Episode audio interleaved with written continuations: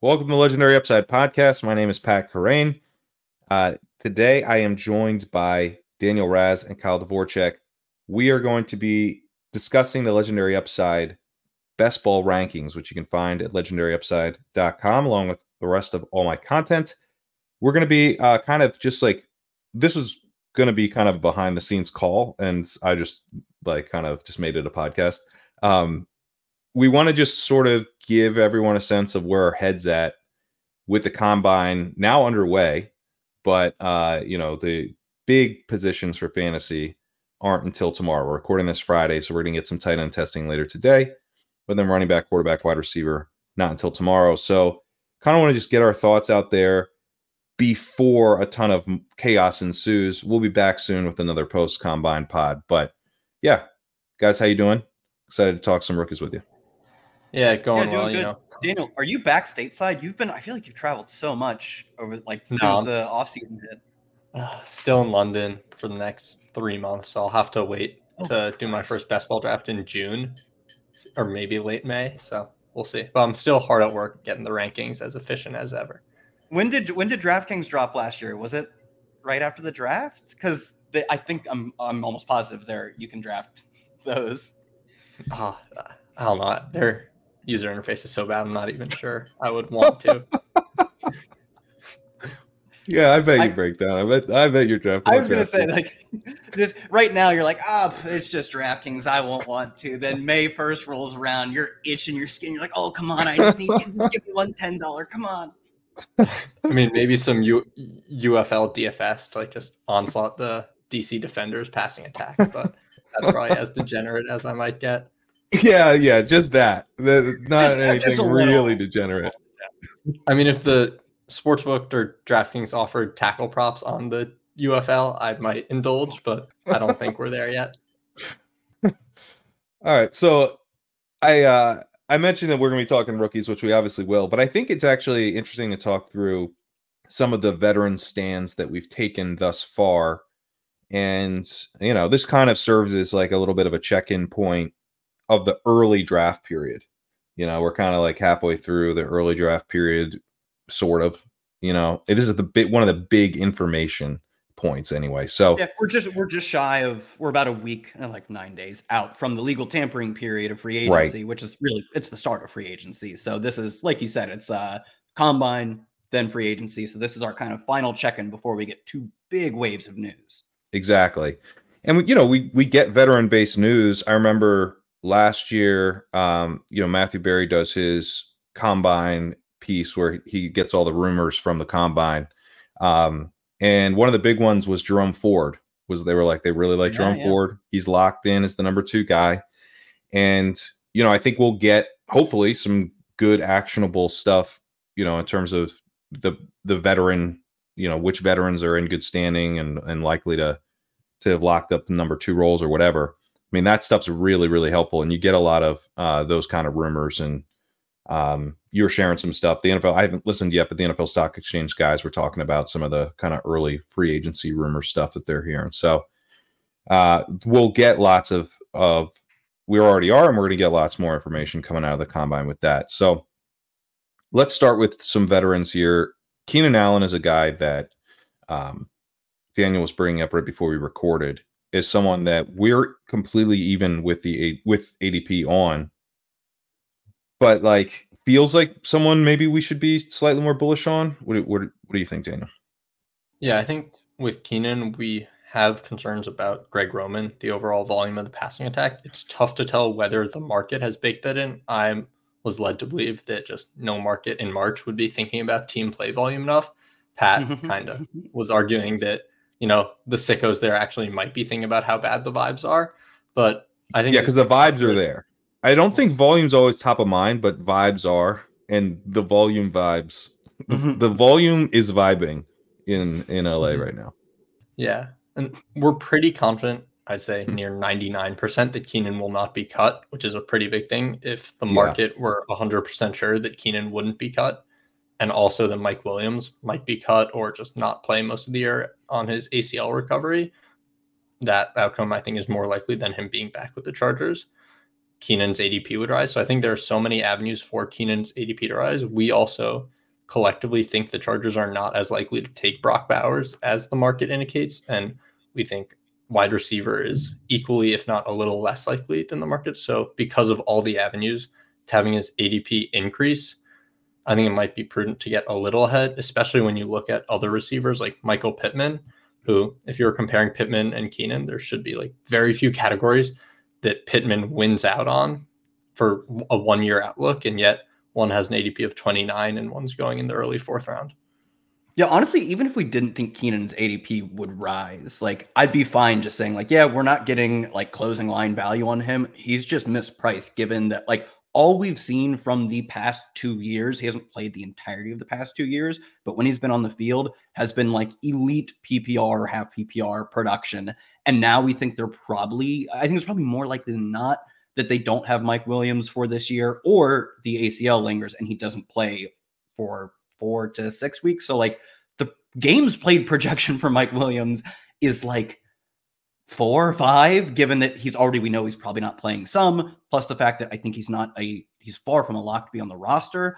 I think Keenan Allen's outlook in this team, even if the vibes are bad, is like elite target domination, still really strong efficiency despite his age.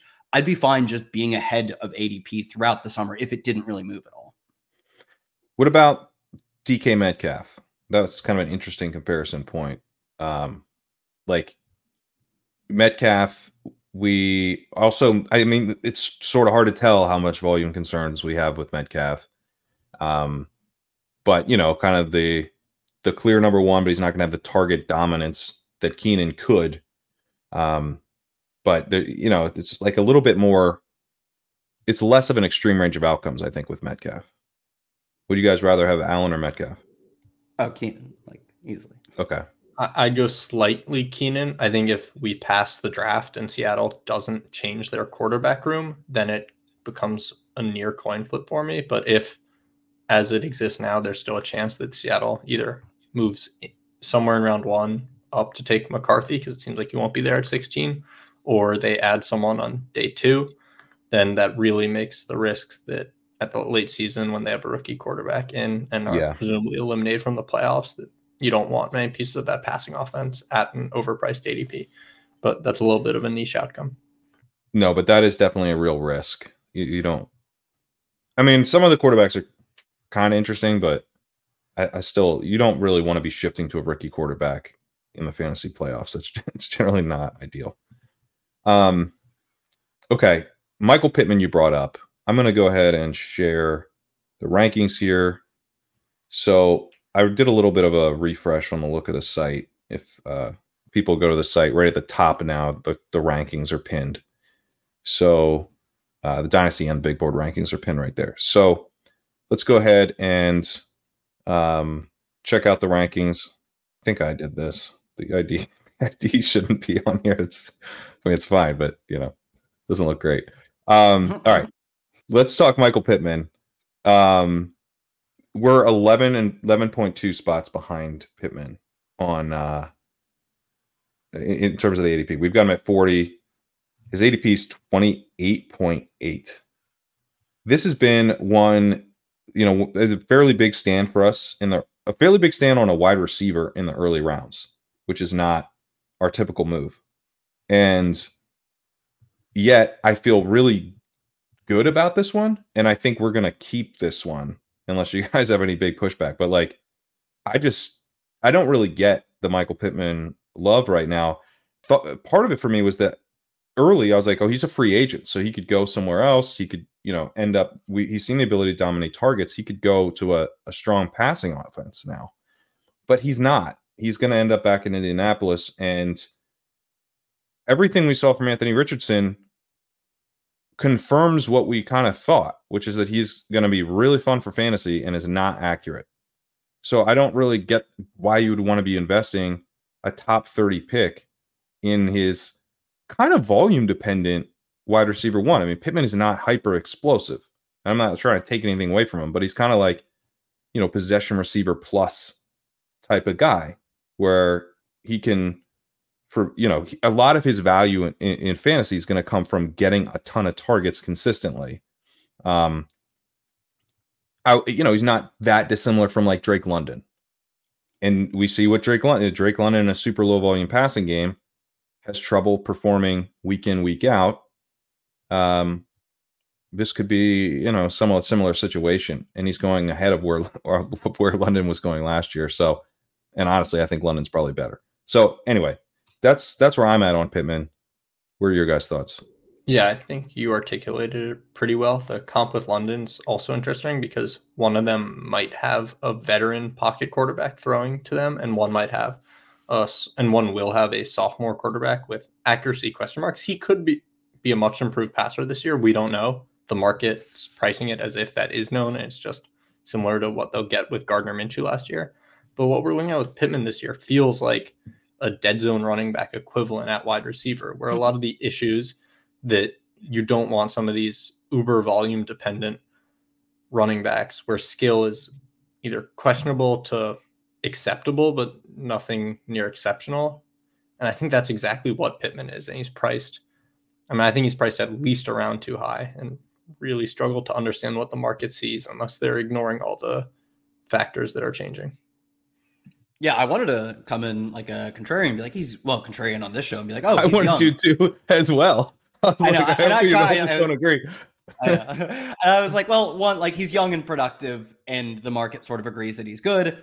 Why are we deviating from that? But like, I, I agree that he's good, but like, is good good enough to produce in what we think this offense will look like next year? We also think Drake London's good, and good was not good enough for Drake London.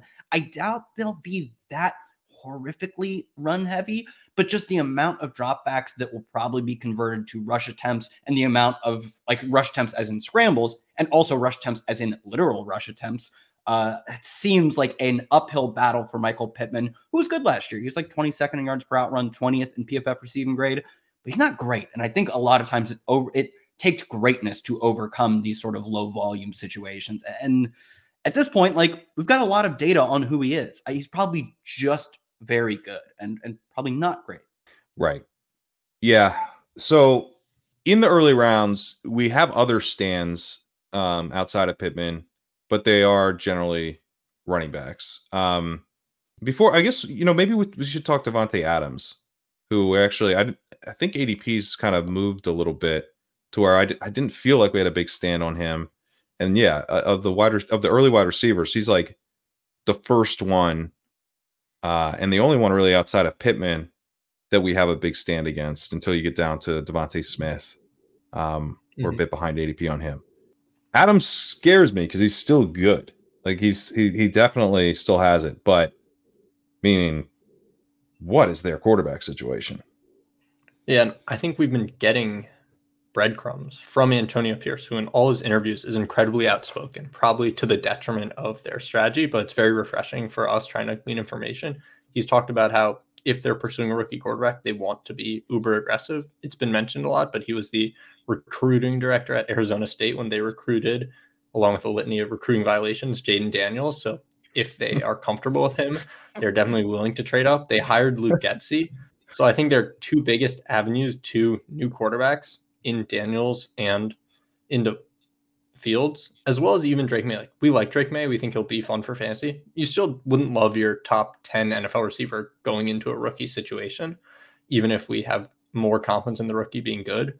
So I, am not sure who Vegas is, pro- who the market is projecting Vegas to have at quarterback because it's not Aidan O'Connell and it's probably not Jayden Daniels or Justin Fields. So unless they get Kirk Cousins, unless they, I think it's tough. Yeah. Yeah, I mean the the thing about so rookie the rookie quarterback thing is interesting because Adams is so good that I could see him and he's so good specifically at getting open and earning targets. You know, like he's even if he's not what he was like 3 or 4 years ago, I still think he's he's really really strong there. Um that he could very easily be like a quarterback's safety uh safety blanket. So the big thing for me with the rookie quarterback stuff is like which ones would actually hurt passing volume and it's the two most likely it's mccarthy and daniels Yep. So that's part of the reason I think the rookie quarterback thing is is is a concern. Um, and then if it's not a rookie quarterback, like I guess feel like is Fields intriguing to you at all for for Adams? I mean, I I would feel a little bit like oh, I wish I had more Adams. I think at this price if Fields were to go there. Really, I I don't. I would like, feel like just because it's not going to be a disaster. Like the quarterback play will have its its moments. Uh, well, you're talking about Justin Fields. Fields. How confident are you it won't be a disaster? Yeah, I mean, God bless his heart, Justin Fields, but like a very poor DJ Moore just like put up 50 points last year. I mean, I'm saying there's it'll be there'll be highs and lows. I mean, like, yeah, uh, we'll get a few very fun weeks, but like, I do think this is best team... I mean, isn't that the whole fucking point? Sure, but like you can say we'll get a few fun weeks from a lot of players. Yeah, I and, know, I know. You're right. And like, you know, we did. We got some like great DJ Moore weeks, but also like we hit the stone cold nuts to get a 200 yard game out of DJ Moore. Like we very did. clear. We like, we absolutely did.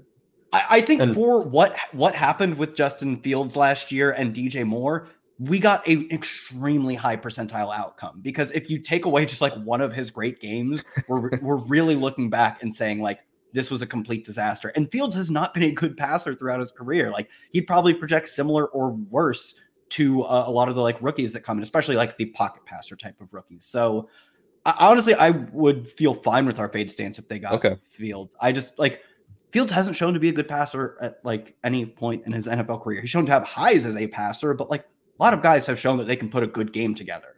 I don't and think passing volume is a concern. He is one of those guys. Volume that, be a concern. Like yeah, yeah, you're right. I probably feel okay about.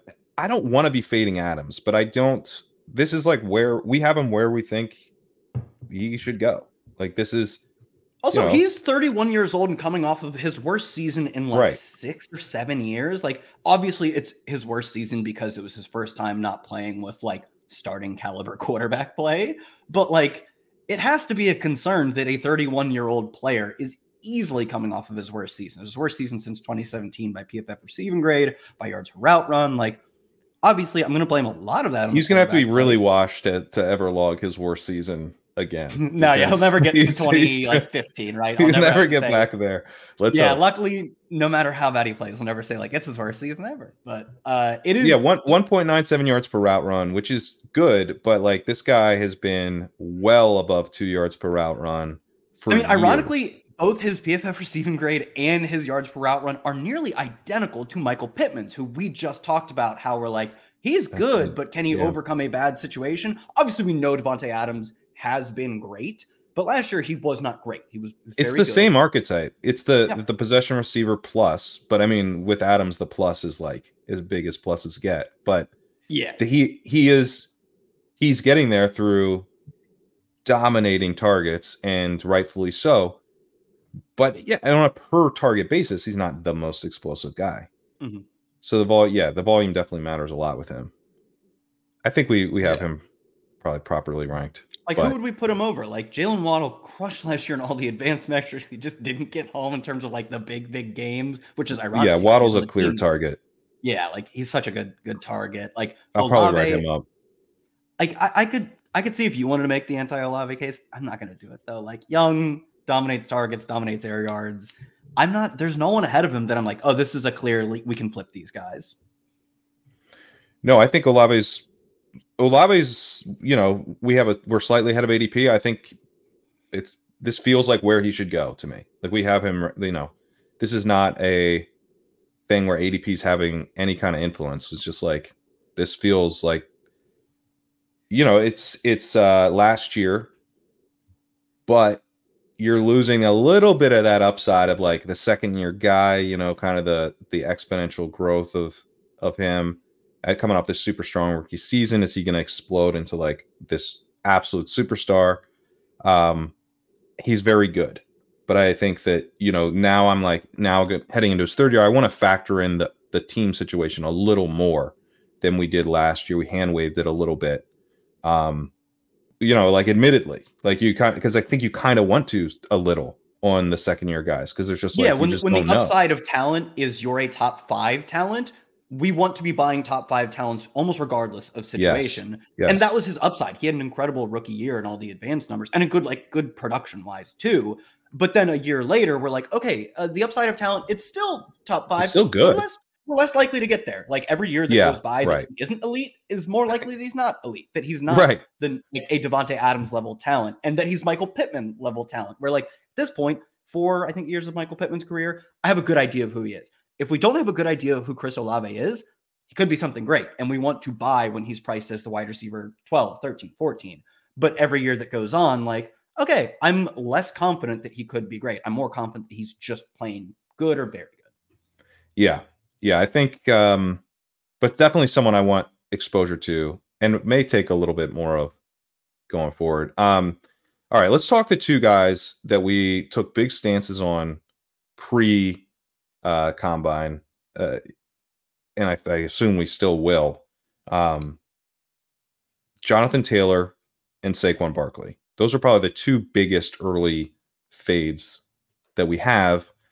Um, I'm like just not even seeing Taylor. I'm drafting off the rankings, and like Taylor, it's like this is a this is a serious fade that we have on Jonathan Taylor, um, which is, you know, definitely it'll make you nervous um, because I think Taylor.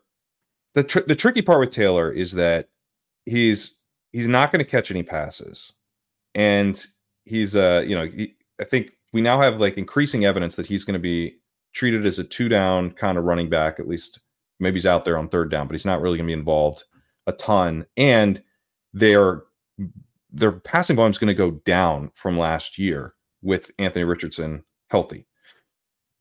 So then you're betting on this explosive rushing ability, but he hasn't been as explosive the last couple years. There's been some mitigating circumstances there. But it becomes a little it's just the type of bet where it's like there's a lot of red flags now for a second round ADP and the path to getting to that legendary upside is a little thinner than I would like. So this is kind of the the thoughts that lead him to being ranked at 25. The market like ex- very much disagrees. He's ranked 10 spots higher by ADP. Um, but the other thing is when you take a running back early in these rooms, huge opportunity cost. You are now like the first time you do it, I feel behind at wide receiver. So I do want to be generally building zero running back starts or hero running back starts. It's rare that I'm doing um, two, you know, two running backs out of the gate. And so that makes it more difficult to take Taylor. I've got this, you know, mindset that basically the, the winning build right now is going to be really wide receiver heavy in the early rounds because it does dry up. Um, and so that makes Taylor even even more difficult, and obviously Barkley as well. Yeah, on the Taylor front, I think that if we're scared, it's probably we're scared of Taylor returning. Like he's that bad, he hits a double, and you don't lose because other teams had extremely heavy stances of Taylor. You might have lost because you then got someone that struck out, like one of these Right. wide receivers flopped. I, I think it's almost Or a bunch of them. for Taylor. If like three, four wide receivers around where we could have been taking Taylor flop, it's going to really hurt. Yeah, Taylor wins because everyone else was so poor relative. He's like surrounded by a sea of 2023 Tony Pollards, not because he's Christian McCaffrey. He the pass catching role is so close to zero that he really needs to be a runner that he hasn't been the past few years and get the touchdown luck. And again, luck. So he can get 15 plus touchdowns in a year, but these are unlikely outcomes and ceiling cases that don't kill you. And with Saquon, I don't know. I don't see many teams giving him a very significant contract. If he's back with the Giants, I'd feel good with the fade. If the Patriots give him 15 to 16 million dollars to be their new offensive weapon, I'd feel even better about the fade. Oh my So- god, we, we I feel nervous about how high we have him if that happens. Anything on these guys, Kyle?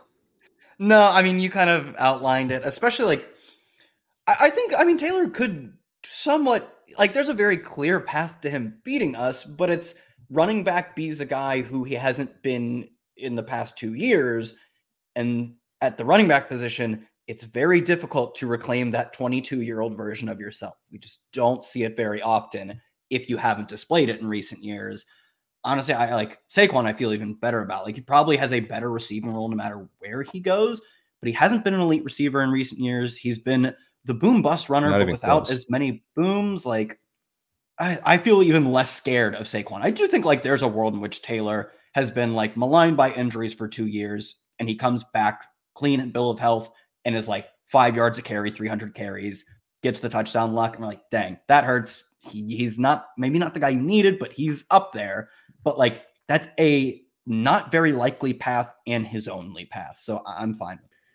Yeah. Um, Barkley has been bad as a receiver for years. For years. He he the last year he had a 0.92 yards per route run, 0.94 in 2022, 1.04, 1.02 in 2021. In 2020, doesn't really count because he had six receptions. It was a 1.71. 1.16 in 2019, uh, which is fine. And that's like you kind of getting up where it's like, yeah, it's not bad. As a rookie, he burst onto the scene with 1.53 yards per route run, workhorse usage. That was the Barkley we were super excited about. But the receiving efficiency fell off immediately and never recovered and has gotten worse. Um, so to me, Barkley, I I feel much more comfortable with the Barkley fade. Um, I think that the Taylor fade, the the if you feel much more comfortable with the Barkley fade, why not raise Taylor? But it's like because it's a lot to pay for Taylor, especially in this environment, like we mentioned with the with the wide receivers priced the way they are. So I but I feel more nervous about it because the reason that I'm not getting him is because of kind of how important those early picks are, as opposed to, you know, feeling like Barkley, I'm like, I this is like a classic kind of dead zone pick. And you know, you're you're paying like the market's paying a lot for a dead zone guy. And Barkley, we don't even know where he's going to play. I mean, this guy needs the volume. Like if he goes somewhere with anybody who's interesting, you know, he's been playing with like what Matt Breida and Eric, Eric Gray. Gray. Yeah, like there's been no one to challenge him. If he goes somewhere where they have like an interesting rookie, even or second year guy, or kind of an established veteran who's solid, like Rhamondre Stevenson, if you were to go to the Patriots, let's say, like that hurts like a lot because you're you can't really project receiving or rushing efficiency for for Barkley at this stage. The whole bet is that he just handles all the work. I don't I don't feel great that he will, you know, because we don't know where he's going to play. So he was what I will say for Barkley is last year he was a bit better as a rusher than he was the year before. I believe he had 93 rush yards over expected with a 37% success rate. That's not a good success rate, but Barkley's never really had a good success rate. He's kind of a boom bust runner. So that's, you know, you don't love that he had a 37% success rate. Ideally, you want like 39 40 at least. Um, but it's not the the it's not like a new red flag. You know, he was actually slightly better by rush yards over expected in 2022, one 115 um, with a 34% success rate. So that's that's kind of what I mean. You're just always going to get the low success rate with Barkley, but yeah, he's showing some burst as a rusher still, um, but it's going to be this boom bust type of rushing profile, which frankly strikes me as maybe a, a future committee back. Any any thoughts? Are we are we way too harsh on on Barkley? No, I think we should go lower. After No. we talk about Well, that, really? Like Yeah. so he hasn't topped three uh, yards after contact per carry, which is a fine number. But like last year, for reference, Eli Mitchell, Khalil Herbert, Isaiah Pacheco, and just under three was Zach Char- Charbonnet and Tyler Allgeier. It's like these guys can be starters in the NFL, and you're not really excited about it. Level of play, he hasn't topped that since 2019. That's the pre-COVID era of football, and that's the last time he was like meaningfully above replacement level. He's doing mostly the the the bust thing when he runs and not booming nearly enough. Like, I, uh, man, I just we're probably projecting him to be relatively inefficient, and then we don't know what the volume is going to be. Like, this seems like a terrible pick. Like, this seems really bad. Ye- Yeah, I think I take James think the Cook over only- him by a mile, and I obviously we have James Cook ahead of ADP, so it's tough to like continue to push both in the opposite Right. directions. but like I take James Cook over him, I take Kelce over him, take Lamar over him.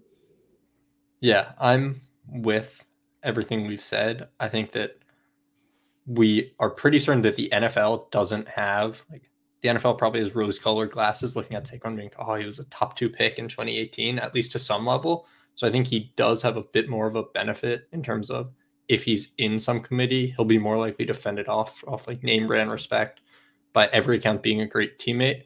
But I think his ADP only makes sense of like Dave Gettleman's multi-tabling underdog drafts and CNC round and just like nabbing him every time is he's a prototypical dead zone back in a worse running back economy.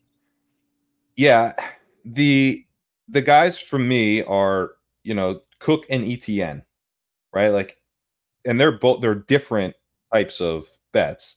Um, but if you go down to to ETN, um, who's got a, an ADP of thirty point six, um, and we're actually behind on ETN as well. Uh, so we're not, you know, have this big bull stance on on ETN, but um, I think ETN's situation is better. Like he's yeah. got, I, I don't really understand why the market prefers Barkley to ETN. I mean, I, I do on some level because of the name brand value, and you can kind of dream on Barkley as like a total workhorse a little bit more. But ETN's coming off a pretty strong season from a production standpoint. Some red flags in terms of his actual rushing efficiency and receiving efficiency for sure but he, we know where he is and we know who his competition is. And I think he's probably a little bit protected by like the Bigsby pick last year. Like they're, yep. they don't strike me as a team who's going to be prioritizing adding a running back, you know, very weak running back class. You're not, you're not overly worried there. Would be weird if they brought someone in free agency. Um, they've got, they've got to figure out wide receiver, at, you know, who they're bringing back. If they're bringing Ridley back, if they're going to keep, Zay, Jones if they add anyone in the draft, you think it would be more likely to be wide receiver. Anyway, he looks pretty safe in terms of his situation. And then, like, yeah, he's not super efficient, but he's not bad, and he could score touchdowns on pretty good offense. Like, it's a pretty good situation, and I do feel confident that he's the lead guy. Is he a little dead zoney? Yeah, so he's a little dead zoney, but it's not so so bad that you know I'm, I'm terrified of him. Um, but again, we we are behind ADP on him. So weird to argue him over Barkley, who you know we're we have a Barkley above ETN in the ranks, but this is purely respecting the market because uh, if these guys flipped an ADP, we would not have to flip it on the back end. we already we already have ETN ahead. It's just that the market strongly disagrees, and I think one to get kind of you know if you had a falling Barkley and you literally had the choice between Barkley and ETN, you'd take Barkley, you know, to to to get a little bit of exposure. And also, there's a lot of smart people drafting now, so we want to bake in ADP uh, to to an extent. Less, we're baking it in less than we do in the summer, um, because things are more volatile. I think it makes more sense for us to kind of put our foot down on some of these stances, but um, with you know so much more information yet to come. But we are baking an ADP. Um, all right, where should we go next? The we could just talk about some of the rookies, the combine testing that's to come, how to think about that. I mean, I know Marv and Malik don't plan on testing, but Marv didn't uh, even show up, as it turns out. He didn't. Uh, it seems like see- it seems like he did show up, and that he was just getting medical testing when the report came out that he completely skipped the combine. Though, well, they said he was there, and then he missed his like interview time or whatever. But maybe it was just for testing. It's I think I saw a tweet saying he was just getting his MRIs and such, and it was running behind, but Good. doesn't have an agent and has been oddly quiet on all these fronts. Hmm. Um, I wanted to start with Blake Corum on the rookies. We had kind of a fade stance, not aggressively, but um, you know, he was definitely a little bit past ADP. Uh, that is no longer the case. We're now well ahead of ADP. I've just started to, as I dig into the draft stuff, it seems like he is one of the better bets at running back to actually land draft capital. Uh, he moved up to 64 in ESPN's ranks, which generally have a pretty good uh, tie to draft capital. There were this is how I landed on LaPorta last year. I literally was just like, huh, Scouts think has this guy's second round pick and no one's taking him. I'm gonna take him. You know, it can be that simple or this early on. Corum's now up to, you know, late second round pick, probably goes third round. But some of the other guys that we like are like Trey Benson, seem a little bit riskier from a draft capital perspective than they did early. And I know all this stuff's kind of moving around and will move around a lot this weekend once we get testing.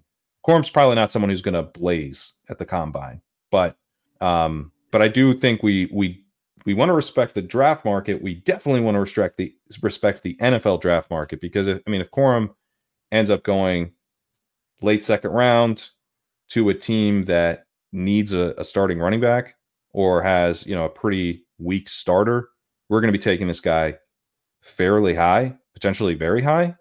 Um, if he like hit the landing spot nuts, you know, we could be talking about him like sixth round or something. I think so. And I don't want to take him there. That's just not something I want to do, you know. But I he he struck. I got a little bit of Dameon Pierce vibes. Let me put it that way. I was like, I don't. And the the big thing with Dameon Pierce, his rookie year, that really sucked was I wasn't taking him when he was cheap. Then I didn't take him when he was kind of you know middling price, and then when he got super expensive, I definitely didn't take him.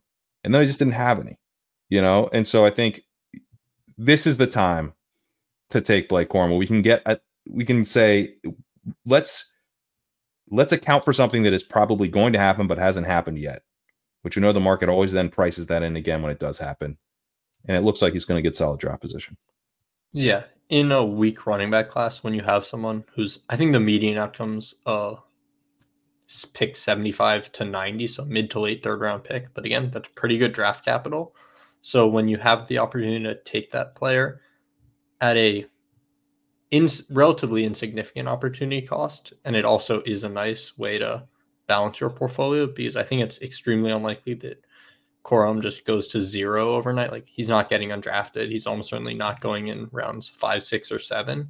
So he's still going to be a very draftable player. And in the ceiling outcome of, I'm not even going to say the team in Los. Angeles with Justin Herbert under center because people are wish casting it far too often. But there are a lot of teams that need running backs in a weak class and with a lot of free agents that we think are not very capable, very capable players. So Corum's ability to take over a backfield, and again, the point we say with basically all these running backs that are rookies, you have likely opportunities late in the season to give you extreme volume increases and win weeks. So Corum, even though we might not like him as much as other running backs, still has the same traits that we have to assign to every rookie. I also think uh, I, I, now it's a bit in Discord that every time uh, I make this uh, sort of point, I'm just like, oh, he's a Jayden Reed type. But like if there is a path in which a player can be good, like a very reasonable path, and the NFL values him as such, we should place an emphasis on that path. And Blake Corum being bad after an ACL tear, but then the NFL sort of hand waving away the sort of things we don't like about his profile would probably tell me they think he can be the player he was two years ago, which, like, that would matter with draft capital. Also, if he falls to the fifth round, I'd be like, oh, they did not think he can be that mm-hmm. player anymore. And I'd be like, we can really nuke him in the rankings. But I, I think it seems like it's more likely he's going to go earlier, at which point you can say, like, oh, there's a very clear path to him beating me. He's the player he was two years ago, the ACL tear. Uh, he's back fully from it, and he wasn't last year, and that's why his efficiency numbers took a hit. If he is both a better prospect than his 2023 numbers show, and he gets draft capital, like he he could just ultimately be a really good pick that we miss on for sort of an obvious reason. Even though I, I generally don't I wouldn't entirely buy that narrative because we've seen other players come back strong from an ACL tear, but it's certainly a path to him beating us that's at least realistic. Yeah, and I just I think he's going to move up in ADP most likely. So why not why not play the market a little bit? Um this is, you know, yes, I just did an episode of ADP chasing. Okay. That's uh mm-hmm. that is probably why I'm thinking this way.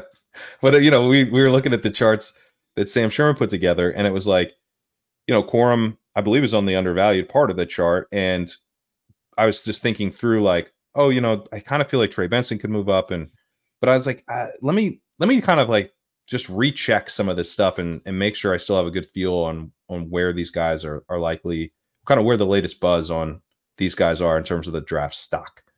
And just came away from that being like, Corum could get away from us pretty easily. So not someone that you would you will have taken a lot if you've been using the rank so far. You'll get more of them, and I think we're about to go into the combine, so it feels like, well, well damn, you know, maybe maybe not for long. But he's not someone that we expect to like just absolutely crush the combine. So this isn't like a you know a riser that could immediately you have no time to get. I think you'll have we'll have time because it's really about um, his draft stock, which will be kind of a slow a slow drumbeat probably until actual draft day. Let's talk Xavier Worthy, who is someone who could be blazing tomorrow in the 40 yard dash, um, generally testing well overall. Uh, I, it's been tough for me to to kind of figure out these two Texas wide receivers, AD Mitchell, Xavier Worthy. We're ahead of ADP a little bit on both. Um, I haven't like really prioritized either guy though in drafts, and I don't know. They're they're interesting profiles. They're three year guys. Um, you know, really good program. Uh, Worthy super athletic but small. AD Mitchell has pretty solid size, really strong. His his best moments are great. Kind of disappears at times. Um, doesn't have the best yards per route run. Uh, it's actually pretty poor yards per route run. Um, not super productive in terms of share of his offense and stuff. But also might be a first round early declare wide receiver. So there's it's kind of like these guys have spotty profiles, but um, very very intriguing if they are hitting their their upside. Yeah, I think Worthy's like he's got a weird profile because he broke out as a true freshman at a Power Five school, a 30% dominator, clear breakout, strong efficiency, and he wasn't doing it like he did later in his career, where it was a lot of like short A dot stuff in the slot. Like I don't say gimmicky, but like easy to manufacture and stuff that we should at least consider. How does that translate? They get a 17 A dot as a as a true freshman, and then he uh, I want to say he like you know he evolved, he changed his play, they used him differently. But from his freshman to his final year, he displayed a range of different roles he could play in an offense, and he played them all either well or very well. His efficiency declined throughout his career, which is a concern. Like, obviously, that's a concern.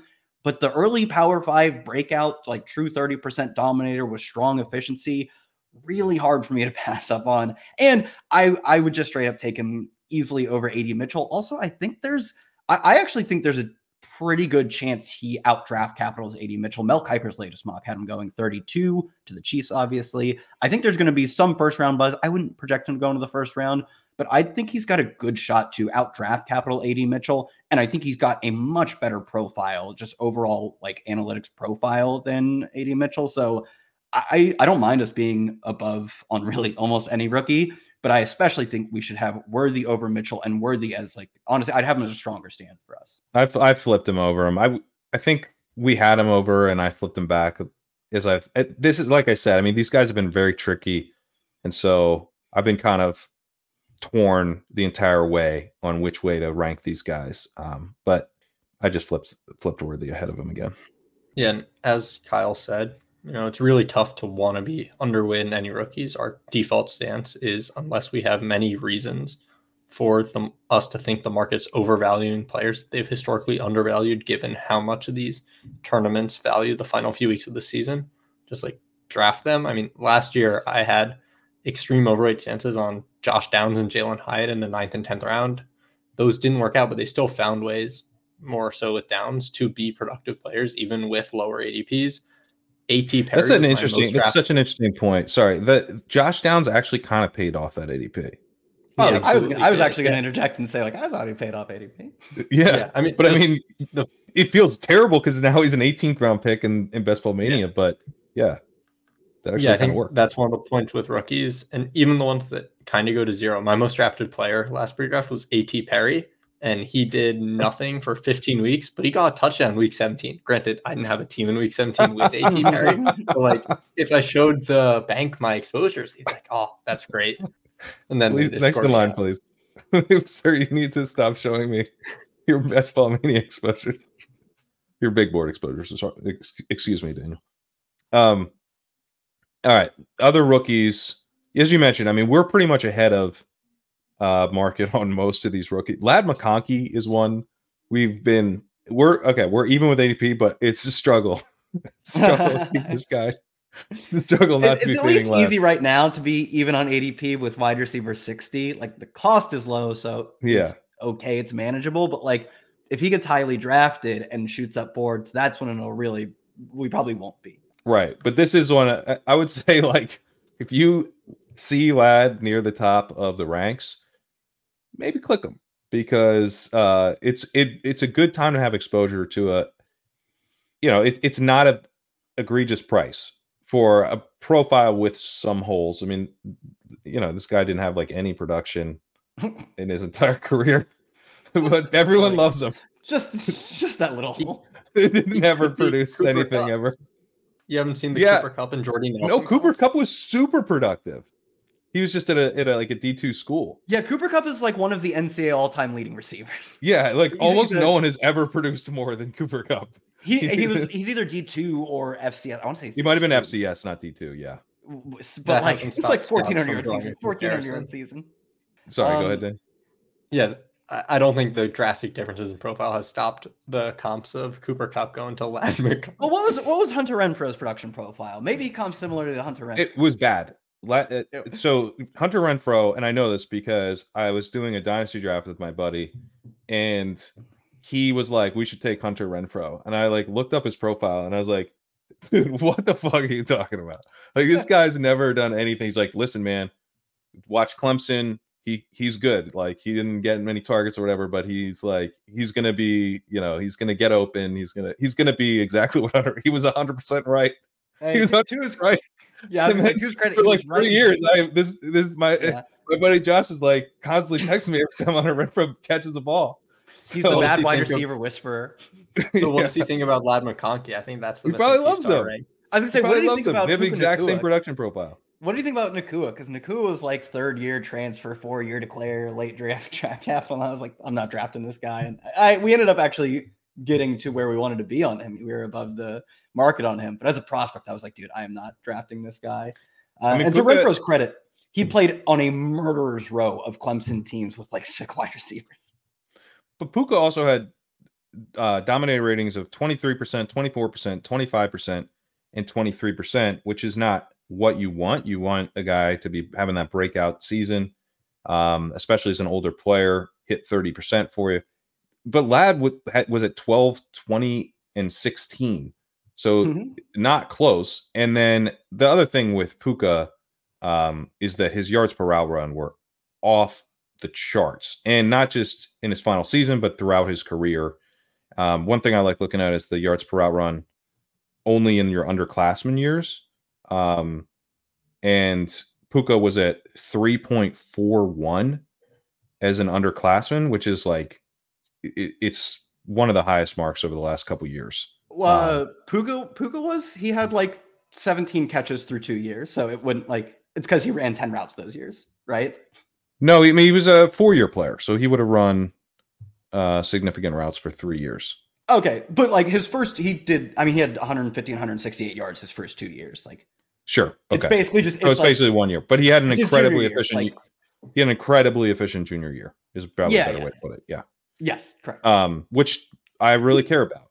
I was gonna um, say, didn't doesn't uh Ladd McConkey do well in like the advanced stuff, like efficiency wise, because like you know you don't use him a ton, you don't throw to him a ton, and uh, it's easy to put up efficiency numbers. He's okay um, as an underclassman, two point three four yards per out run, which is it's not bad, uh, but it, it's not like off the charts or anything. He's also used a little bit in kind of a gadgety role. A lot of his yards after catch came um, on short targets. So anyway, he like hits a ton of red flags for me. I was like, not. This is generally a profile that I have no interest in, to be honest. But everyone loves this guy and the film guys love this guy, and the and the uh, NFL seems to love this guy. Um, and also, I'm wrong on wide receivers all the time. Wide receivers are very hard uh, position to to project. So, you know, because and the other thing with wide receiver is it is very talent driven. So if you're wrong, if you're like this guy's not good, and then he is good, you can be really wrong about how good, you know, and and how you can you can also be really wrong about uh, that production because if he is really good, then that's going to drive the production in a way where at running back you need to be really good and a bunch of other things to kind of fall in place. So we are even with the market on Ladd McConkey.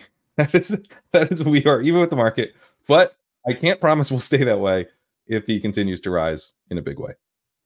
Yeah, his final season was good. I mean, good as in like efficient, but like the efficiency. His final season was 3.3 yards per route run. Really strong, but like there's a reason you reference the underclassmen stuff is because like what these guys do when they're at like equal or less standing than the cornerbacks they're facing, the defenses they're facing matters a lot. The longer you stay in school, the less we should sort of care about what you've done. Uh, sorry to take us on a side tangent. Georgia uh, pass catchers who uh, have at least one thing I'm concerned about. How small does Brock Bowers have to come in before we have questions? Because, like, dude, he's going to be Chig Okonkwo sized. Is he's weighing in like right now, isn't he? I know. I've literally been looking it up a few times. Have you been, have you been watching it the whole time?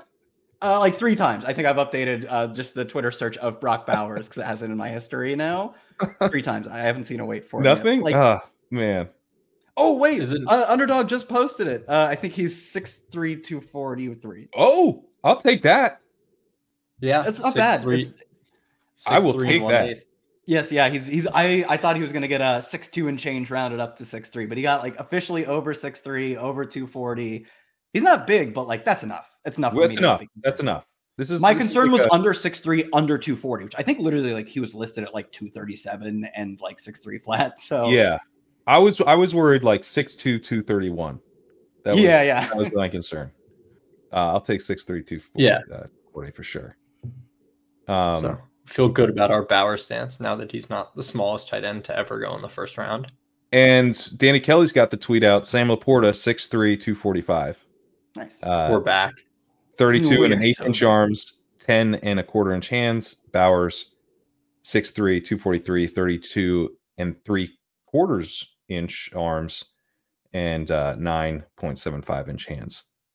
So a little smaller hands, but not small hands. So that you know, we're we're there. I think we're good. I feel good about the Bowers way in. Now, now hopefully, hopefully he tests well.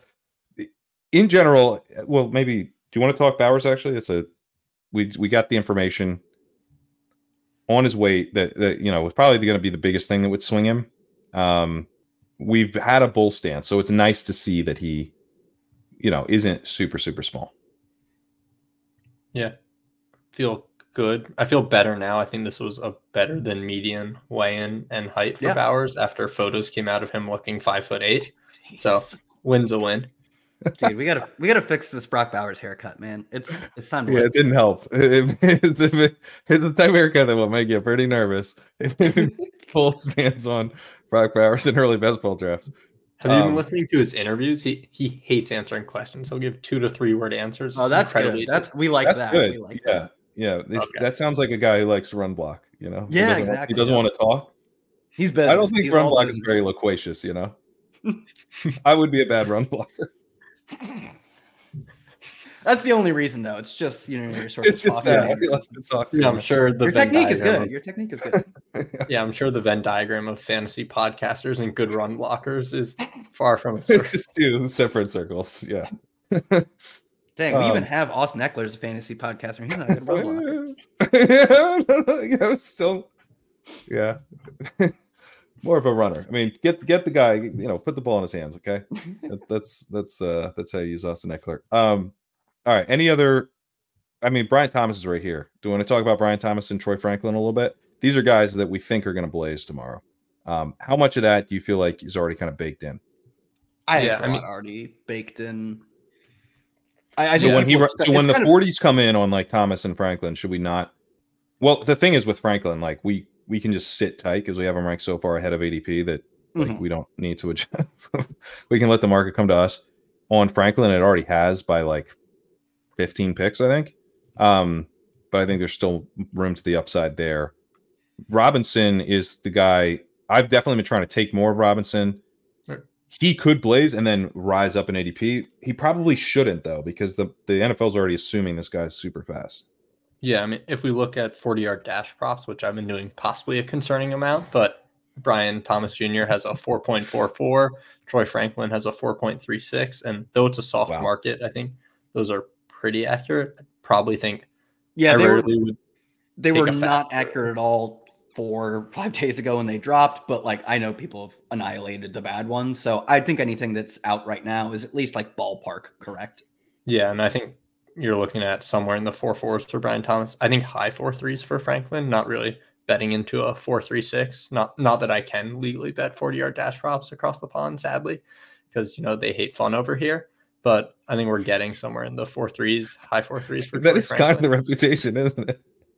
The- yeah. There's like crazy Americans over here betting 40 yard dashes.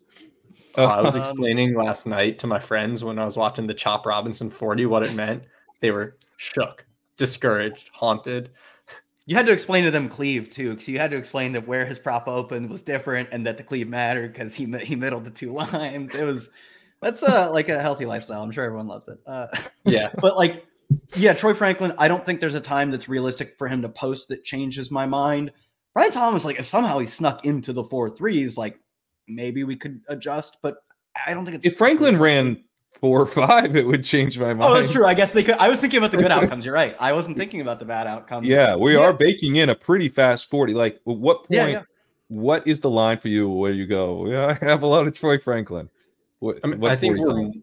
we're more concerned with Troy Franklin's weight. If he comes in Yeah, that's true. shockingly close to what I weigh, I would be a little horrified given that he's uh, probably an early round two wide receiver and one with a very good profile. So, weight, I think, is the big question mark with Franklin.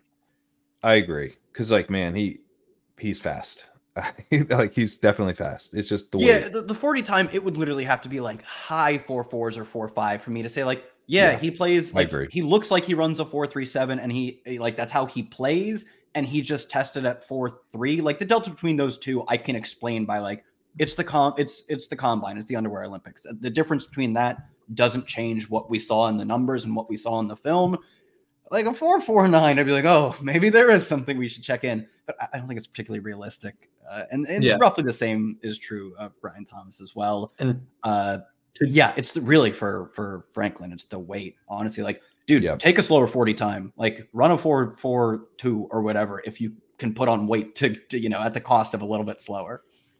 Yeah, I mean, I remember last year quickly Jalin Hyatt was projected to run a like 428, 429, and then he came in at 440. So those are some of the calls for concerns where if you're extremely confident in speed, then they're over a tenth different than the expectation. And then the weight isn't shockingly different. You probably should have some like signals going off in your head that you might want to reconsider. So you have to also always be remembering to weight adjust these 40s because if they come in better than expected on weight, you probably want to then slide your 40 scale expectations a bit. Yeah, I mean, if he came in like if he ran a four four flat at like 187, let's go. If he runs mm-hmm. a four four at 175, oh god, you know That's, that's, exactly what Jalin Hyatt did, I think. Yeah. right. So that's that's the you you really if he's below 180, we really need that speed to be there. Um, just purely for draft capital, right? Like Troy Franklin falls to the third round, that's gonna that's we're not gonna feel great about where we were drafting him. He's kind of the Mhm. Josh Downs, where like maybe he still pays it off, but it's it's you know we're gonna be eating a, a big loss in terms of uh you know the the ADP. uh, yeah, I think Downs value. Downs is a good comp because with Downs, he ran, I think, a very nice 40, but his weight was concerningly low. And Hyatt came in at an expected weight, but a slow 40. So you see how both elements can really tank your draft stock because both guys were projected early to mid second rounders and fell to the third. So Roman Wilson is someone that I want to mention. He's actually quietly, I think, could could like do really well at the combine. Um, he's like, uh, I believe he has a track background. Um, believe so too, yeah. yeah, it's And not it's kinda- quiet. He has Yeah. a 433 40 yard dash prop. He should. I was gonna say I thought his props were really strong, or at least his 40 prop, but the projections for his like short shuttle stuff too were really good. I don't know. I just don't. I don't hear him talked about as like this, like kind of hyper athlete. Maybe, uh, maybe, uh, maybe my perception of the perception is just off. But like he kind of, for a while there, was like more of like the you know interesting, um, you know, route runner type type dude. I mean, he he honestly he's just starting to look like uh just a straight riser because he's he crushed the Senior Bowl. He was getting open at will and he may be about to crush the combine. So he would be if you don't have any Roman Wilson, uh, and you're listening to this Friday, he doesn't run till tomorrow. So you know, get some drafts in maybe. Um, Yeah. but we've we've been he's not he's an interesting one, right? Because Troy Franklin, we've been ahead of ADP on the entire time. It's because the initial rank that we had for Troy Franklin was like, I mean, it's probably still, I think it was probably in the 70s, is where I just slotted him in. Um and and so that you know, the yeah, his his rank is is like 73. so uh yeah, it there's a you know, obviously you don't want to take him there because you know you're just like giving up a ton of um opportunity to get him later. And you're if you're taking a guy exactly where you have him valued, then what if you're wrong? That stinks. So take your discounts. But it has been easy for us to let the market to come to us because we haven't really been raising Troy Franklin on positive news. We kind of had just been really bullish on him the whole way. Roman Wilson has not been the case. We we never were fading, I don't think, but like maybe early on we weren't like suggesting that you hammer him. But I remember around when he was going in the 180s, feeling like we need to get ahead of this. This dude looks really interesting. He doesn't check all the boxes in terms of the production profile stuff. It's a little lad, um, but he, I think, at this point probably has the better draft capital projection than Ladd McConkey.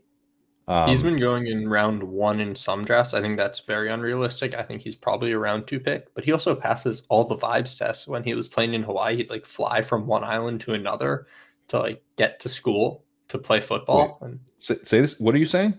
yeah, I'm pretty sure the Ringer did a piece where he would fly from one island to another at like 4 a.m. Just to play get to football? I, I believe it was also to go to school. I'll do some Big J journalism as you can fill the time. to get it up. okay. I like that. I like where you're heading. This is a, a. I love this narrative. Um, but I'll also mention um, he had a 38% dominator rating in his final season at Michigan, which was in his fourth year. So it's not, you know, you'd prefer that as an underclassman. But if you're betting on a, an older prospect, I really do prefer that they were productive, you know, at some point, and he was at least. So, um, but I think just a case where like draft capital, some of the stuff that you know we know is important, but you know, like the production profile is not going to change. It's not great, but all the other stuff is starting to look better and better. So, you know, want to be ahead, and this is like one reason I've had trouble with with drafting Ladd McConkey. To be honest, is I'm like Roman Wilson seems like he might get drafted higher, and it's kind of a better version of a similar profile in my mind. Um, and you can, and now it's starting. It's getting closer to converging, but there's been a long stretch here where you could get Roman Wilson at a pretty big discount, and I think you maybe still can for you know another day. But if he crushes the combine, that's that's going to change. Oh yeah, Yeah, this flying story is true. In high school, he went to school on a different island than he lived on. So he'd wake up at 4 a.m. to fly to a different island to go to school. The school at which he played football. My assumption is he chose that school for football purposes. But uh man, that's insane. That's gonna come up in an interview and boost his. So we're talking like when you say fly to a different island, we're talking like prop plane, right? Like th- Uh, this no, is like so okay, so actually the, the story goes on. His uh his dad was, I believe it says his dad was a pilot, so he would fly on like the standby seats, as in we have an uh, open oh, seat oh okay. on a okay. on an actual airline. Well, But hmm. that also meant he didn't always know he was going to be able to go. that's true. Yeah, if you flying standby. I mean, damn, dude, that is Yeah, uh, that's some cool. dedication. Yep. Uh, this was picked up on by a few places in I think early February, and I thought that oh the media's like or the draft markets are going to catch hype with this because that's something that everyone's going to love bringing up. Like I feel like that's Amon Ra-esque with the way he would talk about Yeah, knowing all the receivers ahead of him. Yeah, yeah, So- that is very Amon Ra-esque. Yeah, Yeah, so we're one of the few sites that's factoring in did he fly to high school in our rankings because the market has yet to do so. yeah. Airline miles per route run. No one's no one's higher than Roman Wilson. he was Um, 14 years old. Imagine telling 14 year old yourself you're getting up at 4 a.m. I, I I would I simply would not. No, I remember I remember like because I I like ran cross country and we would, would go uh, I, you know I grew up in Delaware you go up to like New York or something for a race right? So you got to wake up pretty early. And I think but I think it was only like five in the morning. And I remember I like remember waking up that early being like oh god because it was on a Saturday and everything. So it like that was one time. you know, now, Pat, imagine doing that every day, and then I think it said specifically on the weekends is when it was uh, dicey if you get a flight. Imagine waking up for your co- cross country race, and your dad's like, "Sorry, all seats in the car, but go back to bed." Come on, Dad. Yep. your brother needs a seat. You got to wait for the next one. That's why we're here talking about fantasy football, and he's going to be That's a round right. two draft pick. All right, I'm going to go in the sheet and boost him up like two rounds. I know. I no. I'm excited. I mean, we're we're 12 picks ahead of ADP, so uh, you will see him in the ranks. Um, but yeah, I think I think the market may come to us on this if he if he tests like we expect. Um, let's see. Anyone else before we uh, Michael Wilson down? If we're gonna be, if we have one of these Wilsons ranked higher, it's definitely Roman. Michael Wilson's a, it's a real do nothing fella. do we know how? I mean, Jonathan Gannon had the whole monologue about like if you took the if you drove or took the bus to work, he didn't even ask his players if they flew to work. So I think that if we can get that information, then we can really fine tune the process.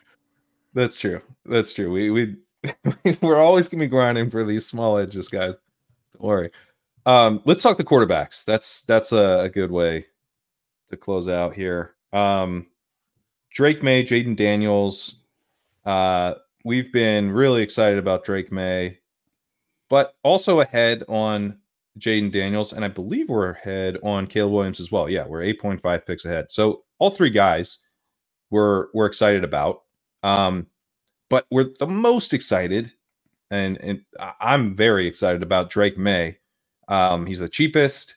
I think he actually has the best profile for scoring fantasy points because I think you can put this guy in more of a high volume, you know, for a rookie passing offense. He's a, he's very mobile.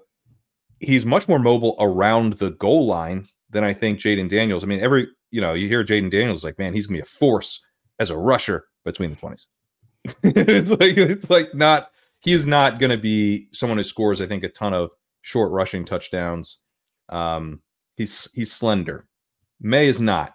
Maye ran for a bunch of touchdowns. He, he, his touchdown rate was almost twice as high as Justin Herbert's in college. Um, this dude was looking to play make around the goal line. Probably uh, it's probably one of the reasons you know guys are getting a little nervous about him because he is he will go hero ball. But I like hero ball. Uh, hero ball scores fantasy points. Interceptions aren't worth like like if if NFL teams created fantasy scoring, interceptions will be worth like minus 30, 30 points, but they're not. They're like minus two. Sometimes they're minus one. So I, am willing to live with them. Um, some fumbles too. I think Maye's going to be uh, just a very exciting, fun fantasy quarterback. Pretty much wherever he goes, I guess the Patriots would be a bummer. But he's someone that's been uh, like a key part of my early drafts, almost to the detriment of my Daniels and Caleb Williams stances, though. And I, I don't want to be out on those guys.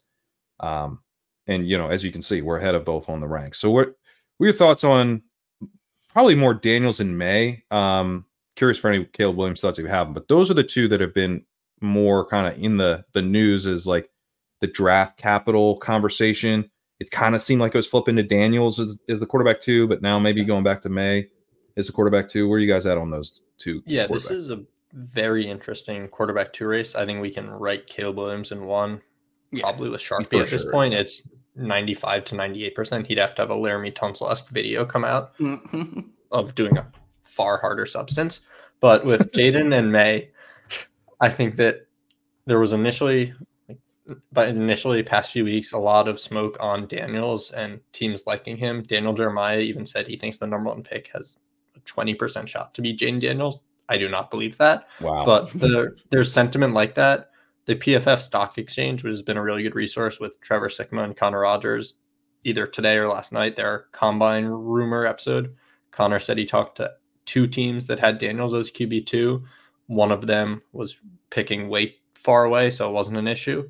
Again, I don't know how many teams he talked to that then had Maye QB2, but I think it's undecided currently as to we don't know who the QB2 is. I think the commanders know who their QB2 is. So we'll see. And it's really hoping, ideally, neither goes to the Patriots. In reality, one yeah. probably goes to the Patriots. But if you're told that ADP is in the 10 11 turn and then the 12 13 turn, one of those guys is quarterbacking the commanders, you'd feel really good having a large pile of that quarterback, even if it came at the expense of someone like a sacrificial lamb going to New England. Yeah, and I like I you know, I'm definitely bummed if Maye or Daniels ends up in New England, but I don't think that's like you know the end of it.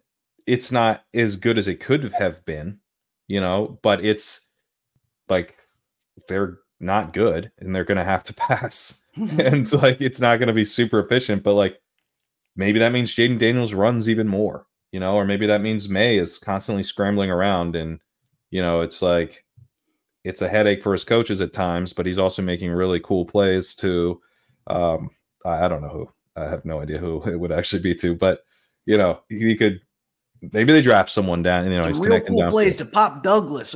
Really excited for those ones. Third round Ladd McConkey. Very, yeah. yeah. I mean, listen, everyone's uh loves this guy, so go go change the New England franchise, Ladd. Prove prove it. Prove you got it. Um, I'm, I'm no Bill Belichick had him with a real pristine grade, just the Wes Welker, Danny Amendola comps. I was gonna say he's he's got that Cole Strange, you know, delta between actual draft grade and his draft grade on on Ladd McConkey. uh, yeah. Well, you know, because the Patriots obviously is bad. You know, yeah. it's just it's a tough situation for a rookie quarterback, but I think you'd be probably more nervous about it from a dynasty perspective because it's like, man, this guy could like this is the type of situation where a guy could actually just flop. But I do think it's not like they're going to have to it's not like there's quarterback competition or that they might, you know, get uh redshirted or something. Yeah. They won't. So that would be the type of disaster outcome that would be really concerning honestly, in a sense, the worst case scenario for these guys, and probably Maye more than Daniels, is the Giants. Absolutely, I was going to bring that up. So yeah, why don't, why don't you why don't you talk about that? Yeah, I mean the Giants have been steadfast in their publicly facing commitment to Daniel Jones. They also have an incredibly easy out in Jones's contract after this season with very little dead cap and with the way the cap went up more than expected the Giants won't really have to restructure Jones and it won't preclude preclude them from looking at quarterback early. And if that's the case, they're probably going to ride with Jones, assuming he's healthy week one, which all signs point to, until they're eliminated from the playoffs. And then they'll play a rookie if they have one. And then you're really looking at very few games for these players. If they mm-hmm. go to the mm-hmm. Patriots, they're starting week one. And unless they get hurt, they're starting every week of the year. Bailey's we talk about the weapons, but like they will have someone. And honestly, like if he they got they drafted Ladd McConkey in the second round, like good. Like at least like at least you're bringing in some someone, you know, and maybe you're. Look, I didn't think Rashee Rice would be very good, and he was. So you're you're bringing in weapons for the rookie quarterback. I, that's going to happen. They have to. They have to. They draft a guy number three overall. They have to add weapons. Um, so it won't look as dire as it does now. It's still not a good outcome. But yeah, I mean, not playing, it's a weird thing where like if from a dynasty perspective, I'm excited about Drake Maye. So I would actually like him to go to the Giants.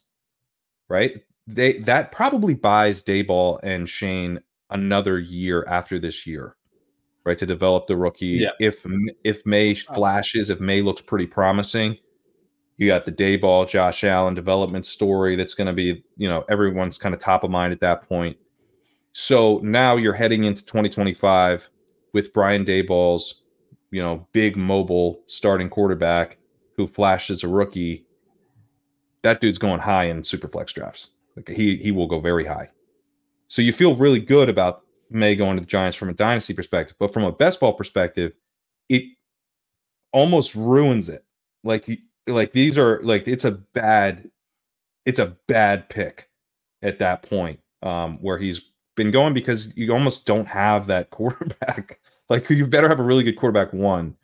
Um, you know, who can just, you know, you better have like Jalen Hurts or someone who's just week in, week out filling that starting lineup for you because um, you like literally don't have a quarterback too. So I, I mean, how realistic do you think a slide like that would be? I guess because that's that could really change this. I mean, I think the Giants are somewhere between 10 and 30% to take a quarterback at six or via move up, but I think a large portion of that is JJ McCarthy. Yeah. So I'm not Right. factoring in too much with Maye and Daniels. I know there's downside risk there. I think that given their upside, they're worthwhile selections. The Giants would be a devastating landing spot for either, but it's such a minuscule outcome that I don't think it's worth avoiding them. JJ McCarthy is someone we have not really had high in the ranks, and it's partly for that reason is that he could end up sitting a year. And he's another guy the weigh in is important for. He could be like he could be like 199. And you know what that means? listed him at 203. Sports Ref had him at 197. I- I'm gonna guess they. I mean, I'd bet anything they find a way to get him over 200. Uh, but like, it's He's eating ice cream right now. Oh, he is. Yeah. Uh, I think um, uh, Rob. I don't remember how to say his last name. It's always sunny when he got fat for like the middle seasons. Yeah, yeah, Said he would let the ice cream thaw and drink it at the end of the day for, for weight adding purposes.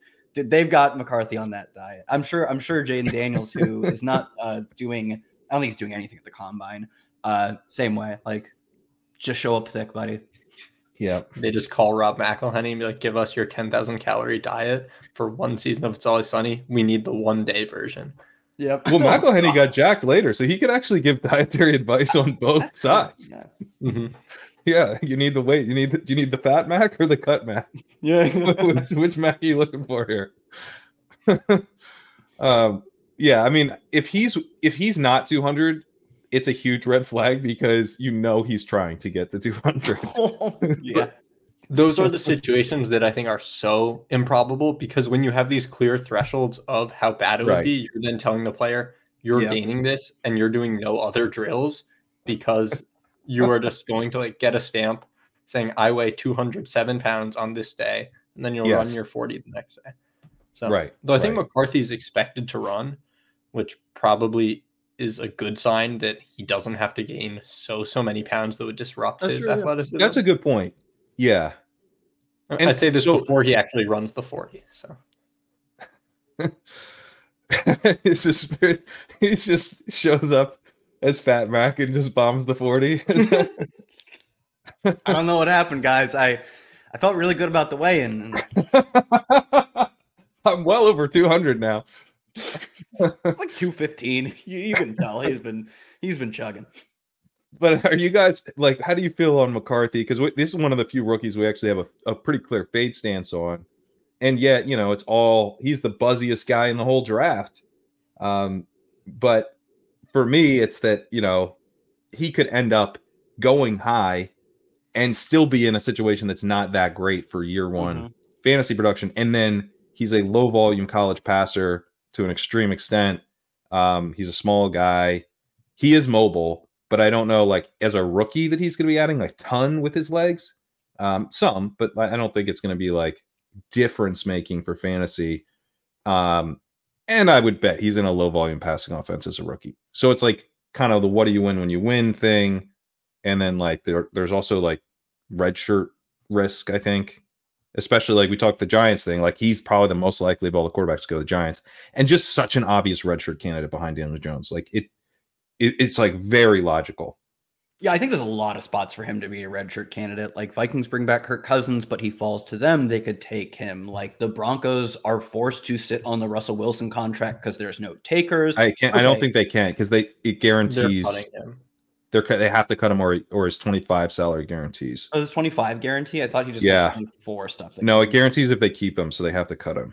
Uh, but yeah, like he's like I think of all the quarterbacks, he is by far the most likely to not play a lot, if not all, of his rookie year, or at least all that we care about. So, and right now, he's priced to a point where if he rose 40 picks, he goes to the Falcons and he goes 40, 50, 60 picks ahead.